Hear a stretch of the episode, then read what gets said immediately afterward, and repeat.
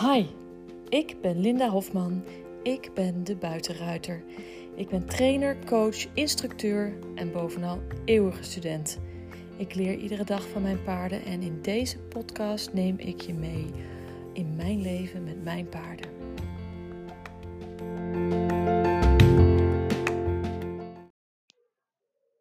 Goedemorgen! Ik ga op ponykamp en ik neem mee Lacos, Bacardi, Esplendor en een paardenvrachtwagen. Die ga ik nu ophalen. Ik rij nu van huis weg. Ik moet om 8 uur in Scherpenzeel zijn bij Annemone. En daar haal ik de paardenvrachtwagen op. Dan rij ik terug naar de steeg waar de paarden staan. Hangen we de trailer erachter en laden we twee paarden in de vrachtwagen, eentje in de trailer en dan gaan we naar Weert. Vanochtend begint het ponykamp. Ik heb die prachtige polo aangetrokken en ik heb er zin in, jongens, meisjes. Super veel zin in. Dan moet ik eerst eens even uitvogelen waarom mijn raam beslaat. Oh ja, ik heb de airco niet uit. Nu, nu gaat het goed. Oké dan. Oh, kijk eens. Daar zijn mijn kinders. Die gaan ook weg.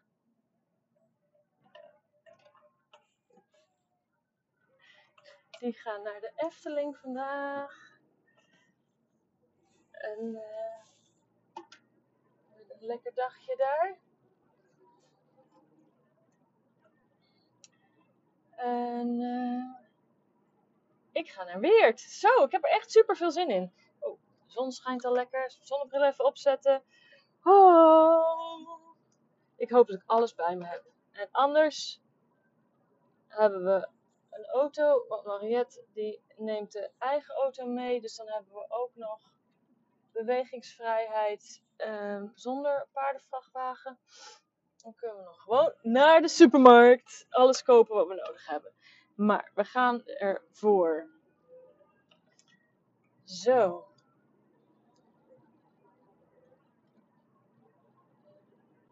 Hupsakee.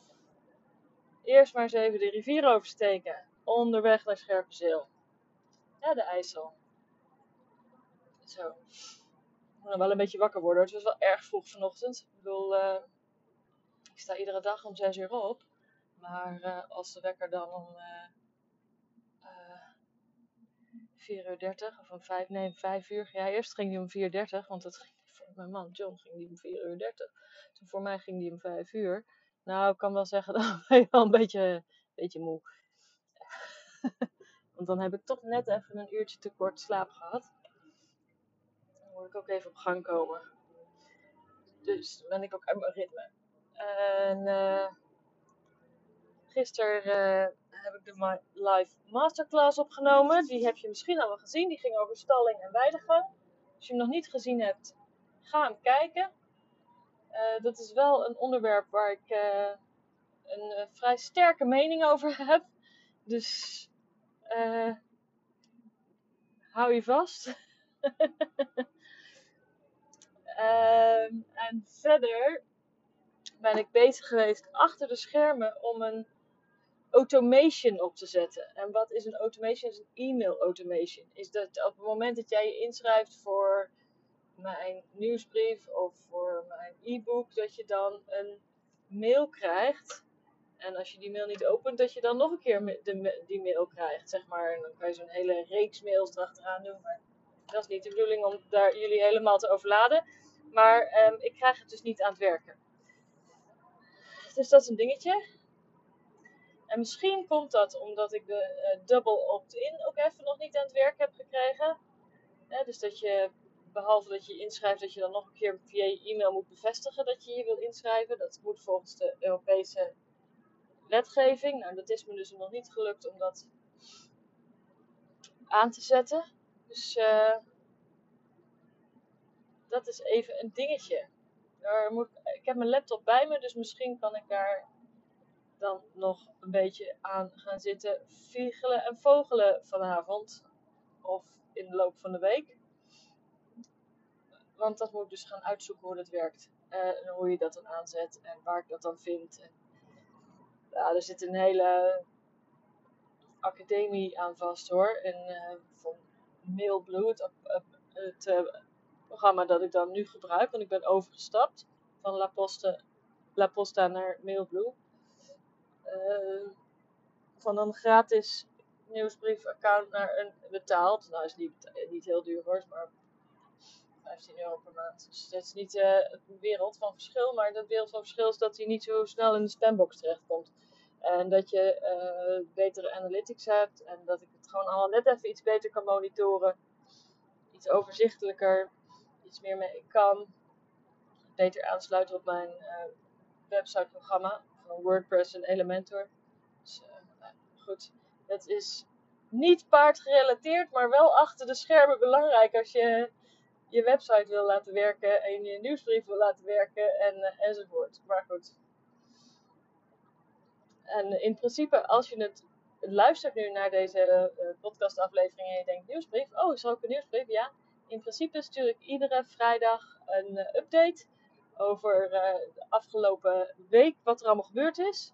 En um, de mensen die in de nieuwsbrief staan, die krijgen ook nog wel eens een kortingsmogelijkheid, korting op mijn lessen of uh, dat soort dingen.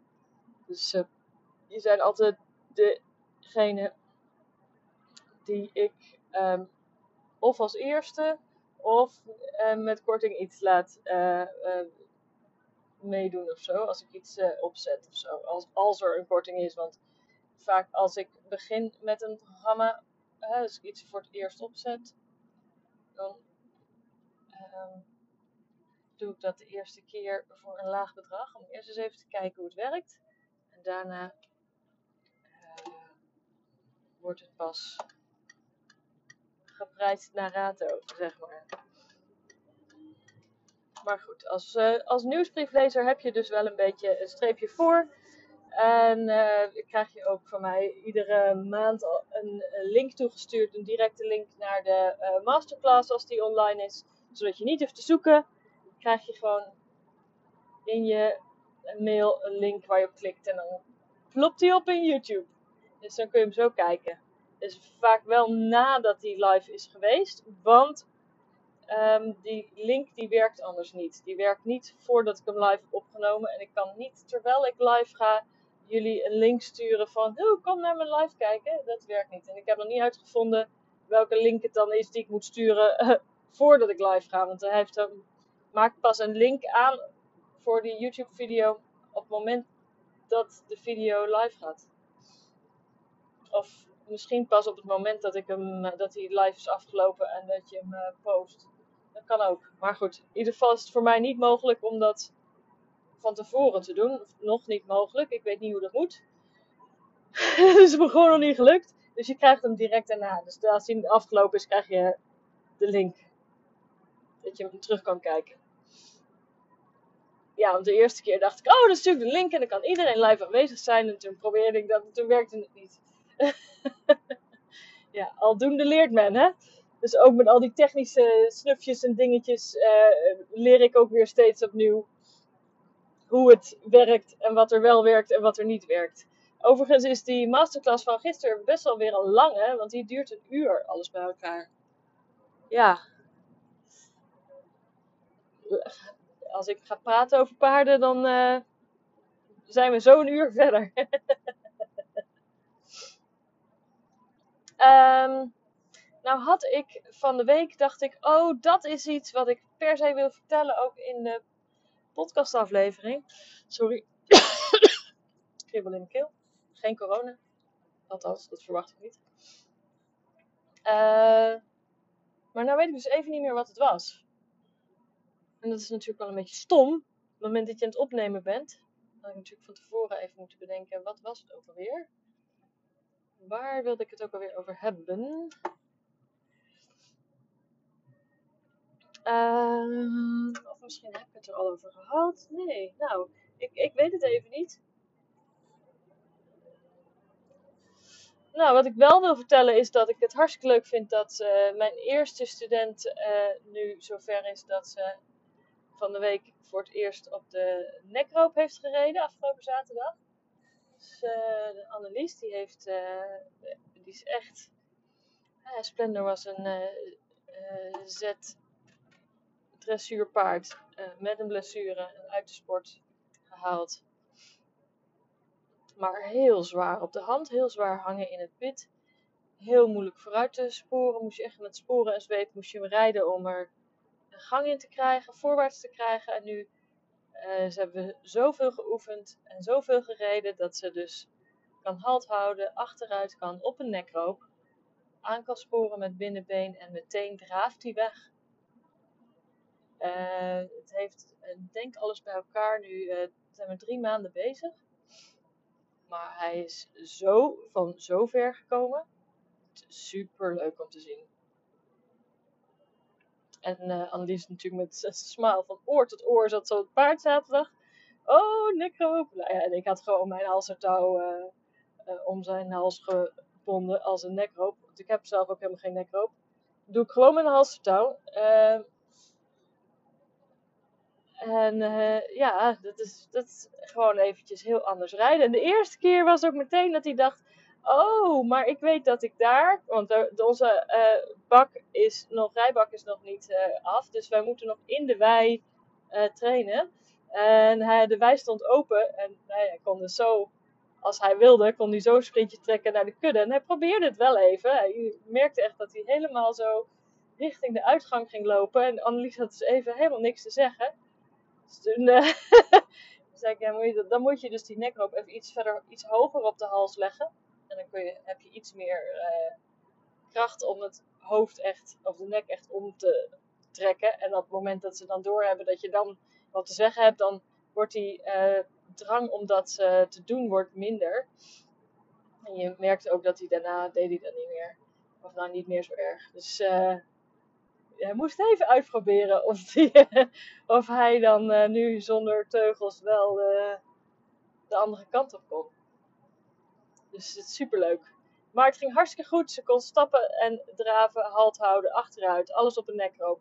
Van dus achteruit aansporen en dan in draf wegrijden met het, dit paard dat een aantal maanden geleden nog niet te rijden was zonder sporen en zweep. Waar je constant moest aansporen om hem überhaupt vooruit te krijgen. Dus het is heel erg mogelijk om je paard weer licht en reactief op de hulp te maken. En prettig om te rijden, zacht om te rijden. En uh, dus super. En hij was zo zwaar op de hand. Hij ging echt hangen in het bit en hangen in de teugels. Zodra je maar iets aan een halve ophouding deed aan de teugels, dan krulde hij zich op en dan ging hij erin hangen. Omdat hij natuurlijk als Z-dressuurpaard eh, heel erg geleerd heeft in de Engelse rijstijl om in die teugels te gaan hangen. En uh, ja, dat hebben we echt heel, heel hard aan gewerkt om dat los te laten. Hem gewoon zichzelf te laten dragen, weer reactief te krijgen op de hulpen. En dan is dus nu afgelopen zaterdag geresulteerd in rijden op het nekroop. En zomaar kunnen wegdraven vanuit een achterwaartse beweging eigenlijk. Halt houden, achterwaarts en dan wegdraven. Dus uh, superleuk. En waarom doe ik dat? Dat um, omdat je daar straks dus ook waar ik zelf bezig, bezig ben met die schoolhalt, heb je dat ook nodig. Die achterwaartse beweging en die voorwaartse beweging. Dat je paard licht is op de hulp op het achterwaarts gaan, op het voorwaarts gaan. Plus dat op het moment dat jij achterwaarts gaat, uh, het paard het, de, het uh, zwaartepunt ook iets naar achter verplaatst. En dan kun je wegdraven of wegstappen vanuit de achterhand, vanuit het ondertredende achterbeen. In plaats van dat die uh, wegstapt door te vallen over de voorhand. Dus uh, daarom uh, werken we aan. Oh. Mijn uh, Tom Tom zegt ik luister. Nou, dat hoeft helemaal niet. Oké. Okay. Blijkbaar heb ik iets gezegd, want Tom Tom dacht dat hij, dat hij er iets mee moest. Um, maar dus dan stap je dus, of dan draaf je dus weg vanuit het ondertredende achterbeen. In plaats van uit eh, vallen over de voorhand. En hoe dieper het paard zijn hoofd laat zakken. Hè, dus als je paard het hoofd, eh, dus de, de pol, dus het stukje tussen de oren, laat zakken tot onder de schoft. Dan weet je dat hij zeker weten op de voorhand loopt. Want dan kan die niet meer um, zich dragen vanuit de achterhand. Het hoofd is zwaar. Het is net alsof je uh, zeg maar met zo'n ja-knikker die de olie uit de grond pompt. Uh, dat is het gewicht, zeg maar. Dat hoofd is, dat, is zo'n soort klepel van de klok. Het is zo'n gewicht wat omhoog en omlaag gaat. En dat maakt dat ik nu ook opeens weer weet waar ik het over wilde hebben. Yes! Ik heb die associatie opeens. Um, ja, goh. Kwartje valt. Moet je wel even al uh, een paar minuten aan het, uh, aan het luisteren zijn, maar ik, ik heb hem weer. Um, waar ik het over wilde hebben. In de academische rijkunst en het recht richten in de straightness training, hoe je het ook maar wil noemen, klassieke rijkunst, maakt niet uit. We beginnen allemaal met dat recht richten. Met dat, oh, er valt mijn oortje uit mijn oor. Uh, met het recht richten. Met het, uh, um, de lengtebuiging, dus dan met het hoofd lang laag naar beneden. Met het ondertreden van het binnenachterbeen en met die laterale buiging door het lijf. Die buiging van de hoofd tot staart, dat is lateraal. Hè, is die lengtebuiging. En dan wil je ook dat hij zijn hals strekt naar voren, zodat hij in staat is om zijn hals te strekken. En je wil ook dat hij zijn binnenachterbeen goed diep onder de massa zet. Zodat hij zich helemaal kan strekken. En daar gaan we mee oefenen en oefenen en oefenen. Maar waar we dan stoppen is op het moment dat we eigenlijk moeten gaan verzamelen. Ik zie een heleboel academische ruiters die maar door blijven gaan met dat hoofd laag, laag, laag en diep lang zakken. Het hoofd diep en laag. Terwijl het hoofd diep en laag is misschien wel een beginpunt. Een beginpunt om uh, je paard te leren dat hij zich kan strekken. Maar je moet eigenlijk al vrij snel naar toe dat hij zijn hoofd gaat optillen. Dat hij zich gaat oprichten aan de voorkant. En, dat, en de achterhand eronder zet en zich in zijn geheel gaat oprichten. Omdat academische ruiters dan blijven hangen in het uh, lang, laag rijden van hun paard, komen ze niet naar die verzamelingen. Komen ze dus niet verder, haken ze af, gaan ze weer terug naar de Engelse rijkunst omdat je, als je alleen maar lang laag naar beneden rijdt, dan gaat je paard over de voorhand vallen. Dan valt hij over zijn buitenschouder. Um, zeker als hij dan ook nog een stuwend binnenachterbeen heeft. Hè, op het moment dat je het, uh, het achterbeen, een van de achterbenen stuwt altijd meer dan de ander. Dus die gewoon, de ene draagt meer, de ander stuwt meer. Ook achterbenen is die iets scheef. En um, dan zie je dus dat die, uh, op het moment dat hij stuwt met zijn achterbeen, dan zie je dat op de diagonaal terugkomen. Dus dat is ook de schouder waar hij dan overheen valt, is de diagonale schouder. Dus dat is dan de, stuwt met zijn binnen-achterbeen, dan uh, valt hij over zijn buitenschouder. Dan zie je dus dat een paard extra uh, buiging geeft in zijn hals en dan uh, de cirkel groter maakt. En eigenlijk niet in staat is om een cirkel rond te rijden, maar dat hij naar buiten valt. En dat komt omdat je in die. Uh, je eigenlijk niet verder bent gegaan in de academische rijkers. Zegt mijn TomTom -tom dat de batterij bijna leeg. Dat klopt. Ik heb de oplader er niet in gedaan, maar die klik ik er nu in. En dat doe ik ook maar meteen met mijn telefoon. Want dat kan hier in de auto.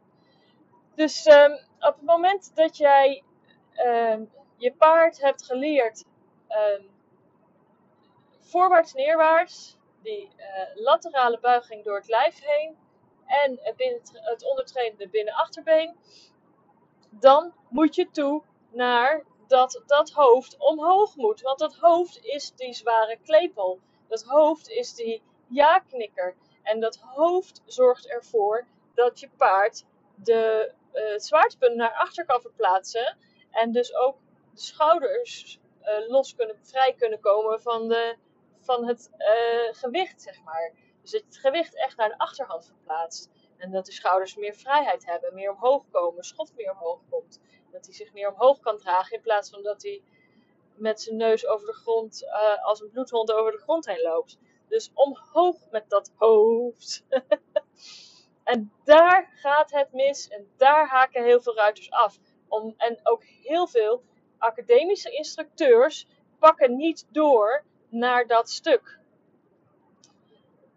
Je, om echt goed te rijden uh, op de academische manier nadat je je paard hebt geleerd, voorwaarts, neerwaarts, laterale lengtebuiging, uh, laterale buiging, dat is de lengtebuiging, uh, en het ondertreden van het binnenachterbeen, dan moet je het ondertreden van het binnenachterbeen houden, die laterale buiging moet je houden, maar dat hoofd moet omhoog. Want dat hoofd zorgt ervoor dat het gewicht nooit naar achter verplaatst kan worden. Dat uh, het zwaartepunt niet naar achter kan. Want het hoofd is zo zwaar. Dus dat hoofd moet omhoog. En wie moet het hoofd gaan tillen? Dat is je paard. En waarom heb je dan je paard geleerd om zich uh, helemaal hals te kunnen strekken en lang te kunnen maken? Omdat je hem nu gaat leren die spieren aan te spannen. En die spieren aanspannen, dat is gewoon krachttraining. Dat kost heel veel moeite. Dus dat moet je gedoseerd doen. Je spant aan. Je laat laat hem de spieren aanspannen. Oprichten. Die verzameling vragen. En dan laat je hem weer hals trekken. En dat, zorg je, dat ga je trainen, zodat je het steeds langer kan doen. Zodat hij steeds langer en steeds sterker wordt in zijn rug en bilspieren en zijn halsspieren om zichzelf omhoog te tillen. Ja, die, die achterbenen die moeten zich gaan ontwikkelen. Maar dat is wanneer, dat is waarom paarden over de buitenschouder gaan vallen uh, en blijven vallen in de academische rijkunst. Als je niet genoeg het uh, zwaartepunt naar achter hebt geplaatst, het hoofd niet genoeg omhoog hebt gereden. Je moet echt die oprichting krijgen. En als je die oprichting hebt, dan um, zit er geen gewicht meer op die schouders, of minder gewicht op de schouders. En valt hij dus ook minder over die schouders heen uh, om zichzelf op te vangen. Dan wordt het niet een, een soort tuimeling die hij heeft over zijn voorbenen. In de Engelse rijkunst gaan ze dat opvangen door juist heel veel uh, teugeldruk te geven en met de teugels die schouders op te gaan vangen. Maar wat je daarmee doet, is dat je de paard ehm, ontneemt dat hij verantwoordelijk is voor zijn zelfhouding. En dus heb, geef je constante druk op het bit, constante druk op de uh, schouders, uh, op de teugels en dus daarmee indirect de schouderhulp. want de teugelhulp dat is de hulp voor de voorkant en de beenhulp is de hulp voor de achterkant. Zo moet je het zien. Ehm, heel, heel kort door de bocht gezegd. Maar door hem zo kort op bit te rijden, of met contact op het bit te rijden, maak je dat je steeds meer druk op het bit moet geven om een,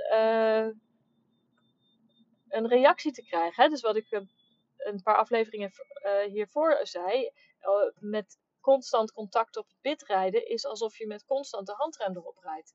Dus je wil die teugels, die moeten lekker een boogje in zitten. En die zelfhouding moet bij je paard vandaan komen. En hij moet al gaan reageren op je teugels op maat maken. Of uh, als een, als er, alsof er iets aankomt. Dus hij moet veel lichter gaan reageren op je hulpen. In plaats van dat jij constante druk moet geven. Als je iets constante druk geeft, dan maak je je paard daar gevoelloos voor. Dus desensibiliseer je je paard eigenlijk op de teugelhulp, op de bithulpen. En het maakt dan niet uit of je een bit of bitloos gebruikt. Uh, je hebt constante druk ergens op. En doordat er constante druk is, is er geen uh, verantwoordelijkheid meer van paard om uh, naar deze hulp te luisteren. Ze reageren er gewoon niet meer op. Dus, ben je ooit begonnen met de academische rijkunst? Ben je vervolgens afgehaakt omdat je dacht, ja, ik kom hier niet verder, dan is dit de reden waarom je niet verder kwam, is omdat je niet dat hoofd omhoog hebt gehaald. Dat hoofd moet omhoog. Die bovenlijn moet je trainen. Die bovenlijn kun je op verschillende manieren trainen. schouder binnenwaarts is de hoeksteen van het dressuur. Dat is de oefening waarbij je uh, verzameling kan vragen. Dus je vraagt hem stelling. Je brengt de schouders naar binnen. En je laat het binnenachterbeen dieper onder de massa treden. En terwijl je dat doet, vraag je met halve ophoudingjes je paard iets meer te verzamelen. Dat doe je één, twee passen steeds, uh, niet meer. Soms is één, begint met één pas is genoeg en dan loslaten, want het is heel zwaar voor een paard dat het niet gewend is. Dus je hoeft niet meteen een hele lange zijde schouder binnenwaarts te kunnen lopen. Als je het één pas voor elkaar krijgt dat er een beetje op lijkt, is al hartstikke mooi. Belonen, stoppen met de training, volgende dag weer. En zo bouw je dat uit. Uh, dat is heel belangrijk. Overgangen rijden van um, halt naar uh, stap, halt naar draf, halt naar galop. Uh, dat stap naar draf, stap naar galop. dat soort overgangen rijden, dat maakt je paard heel erg um, gevoelig op de hulpen. En maakt dat hij um, ook zijn achterbenen moet gaan gebruiken om die opeens die explosie van energie te kunnen geven. Dus dan valt hij niet erin. Dus op het moment dat jij achterwaarts gaat en je draaft weg, dan valt hij niet uh, over zijn voorhand weg. Maar hij leert dat hij uh, met. Ik ga achterwaarts, ik ga achterwaarts. Ik moet mijn gewicht naar achter doen om achterwaarts te gaan. En vervolgens uh, moet ik vanuit die achterbenen met kracht wegdraven. achterwaarts en dan weggalopperen. Dat is helemaal een goede training. De heuvel op galopperen. Als je in een beetje heuvelrijk gebied woont, ga de heuvel op galopperen. Dat is goed voor de beelspieren. Train je ze enorm mee. Alle heuveltjes die je hebt, even omhoog galopperen. Uh, staptraining, buitenritten die je doet, veel stappen. Gewoon lekker doorstappen. Dat is goede conditie opbouwen voor je paard. En een paard met goede conditie doet het ook beter. Um, in de krachttraining. Want die dressuur, dat is eigenlijk krachttraining die je doet met je paard. Dus het is heel belangrijk dat je korte sequenties van die krachtexplosie doet en dan weer lange halstrekken. Dus het halstrekken is heel belangrijk. Daarom begint de academische rijkunst met rechtrichten. Begin je met halstrekken, omdat dat heel belangrijk is. Je kan spieren niet aan blijven spannen constant, als je ze niet ook weer kan strekken. Dus dat aanspannen en strekken, aanspannen, strekken. Dat maakt je spieren sterk en uh, reactief. Als je je paard constant vraagt om, je, om die spieren aan te spannen, dan verkrampt hij. En dan gaat hij dus in de hulpen hangen om, uh, om die vorm te blijven houden. En wat doen mensen dan? Je hangt er een longeersingel om, en je hangt er een martingaal om, en je, je hangt er van alles aan, allerlei hulpmiddelen aan om hem die vorm te blijven houden maar eigenlijk verkrampt je paard en kan die zich gewoon niet zelf meer dragen. Dus rekken en strekken uh, tussen de uh, oefeningen door zijn heel belangrijk. Even verzameling vragen, dan loslaten. Even verzameling vragen, dan loslaten. Een paar stappen verzameling en dan eventjes weer een volte hals laten strekken. Een paar stappen verzameling vragen. Zo bouw je dat op. En um, als jij dit op deze manier opbouwt, dan blijft je paard ook gemotiveerd. En je geeft hem een release en je beloont hem voor die verzameling.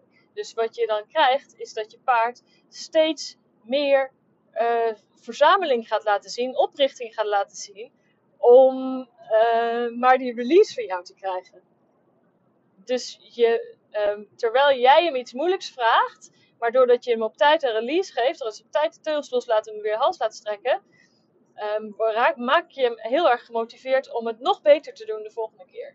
Dus dat is de, eigenlijk uh, het punt waarop uh, ruiters die begonnen zijn met de academische rijkunst afhaken. Namelijk omdat ze niet door dat uh, lang en laag en onder, ja, dat, zoals Marijke Jong dat noemt, dat LFS. Hè, ehm, oh, dat is in het Engels noemen ze dat dan. Hoe noemen ze het in het Nederlands? Voorwaarts, neerwaarts.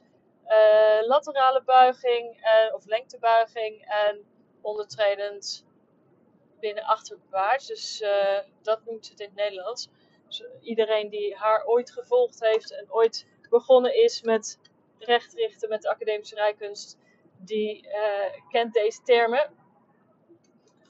En die kan ik dus ook echt aanraden om te gaan werken aan, het, aan die verzameling, aan die oprichting. Alright, ik heb even genoeg gezegd. uh, schouder binnenwaarts, dat is eigenlijk de, de, de, de sleutel um, om dit beter te trainen. Ja, vraag verzameling, vraag je paard zijn hoofd op te tillen door middel van halve ophoudentjes zijn hoofd omhoog te brengen. En daardoor zijn balans, uh, zijn zwaartepunten achter te verplaatsen in de schouder binnenwaarts. Eén pas is genoeg. Lange teugel belonen, afstappen, volgende dag weer. Dus uh, ja, dat langzaam uitbouwen. Dat, dat, is, dat is de key.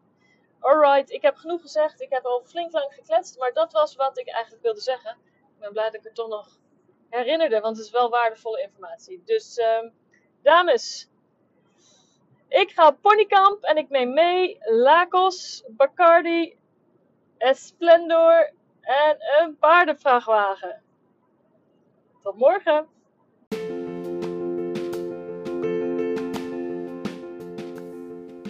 Hey, wat leuk dat je geluisterd hebt naar deze podcast. Wil je mij een plezier doen en een review achterlaten op een van de kanalen waar je deze podcast hebt geluisterd? Dat zou mij enorm helpen. Dankjewel, tot de volgende keer.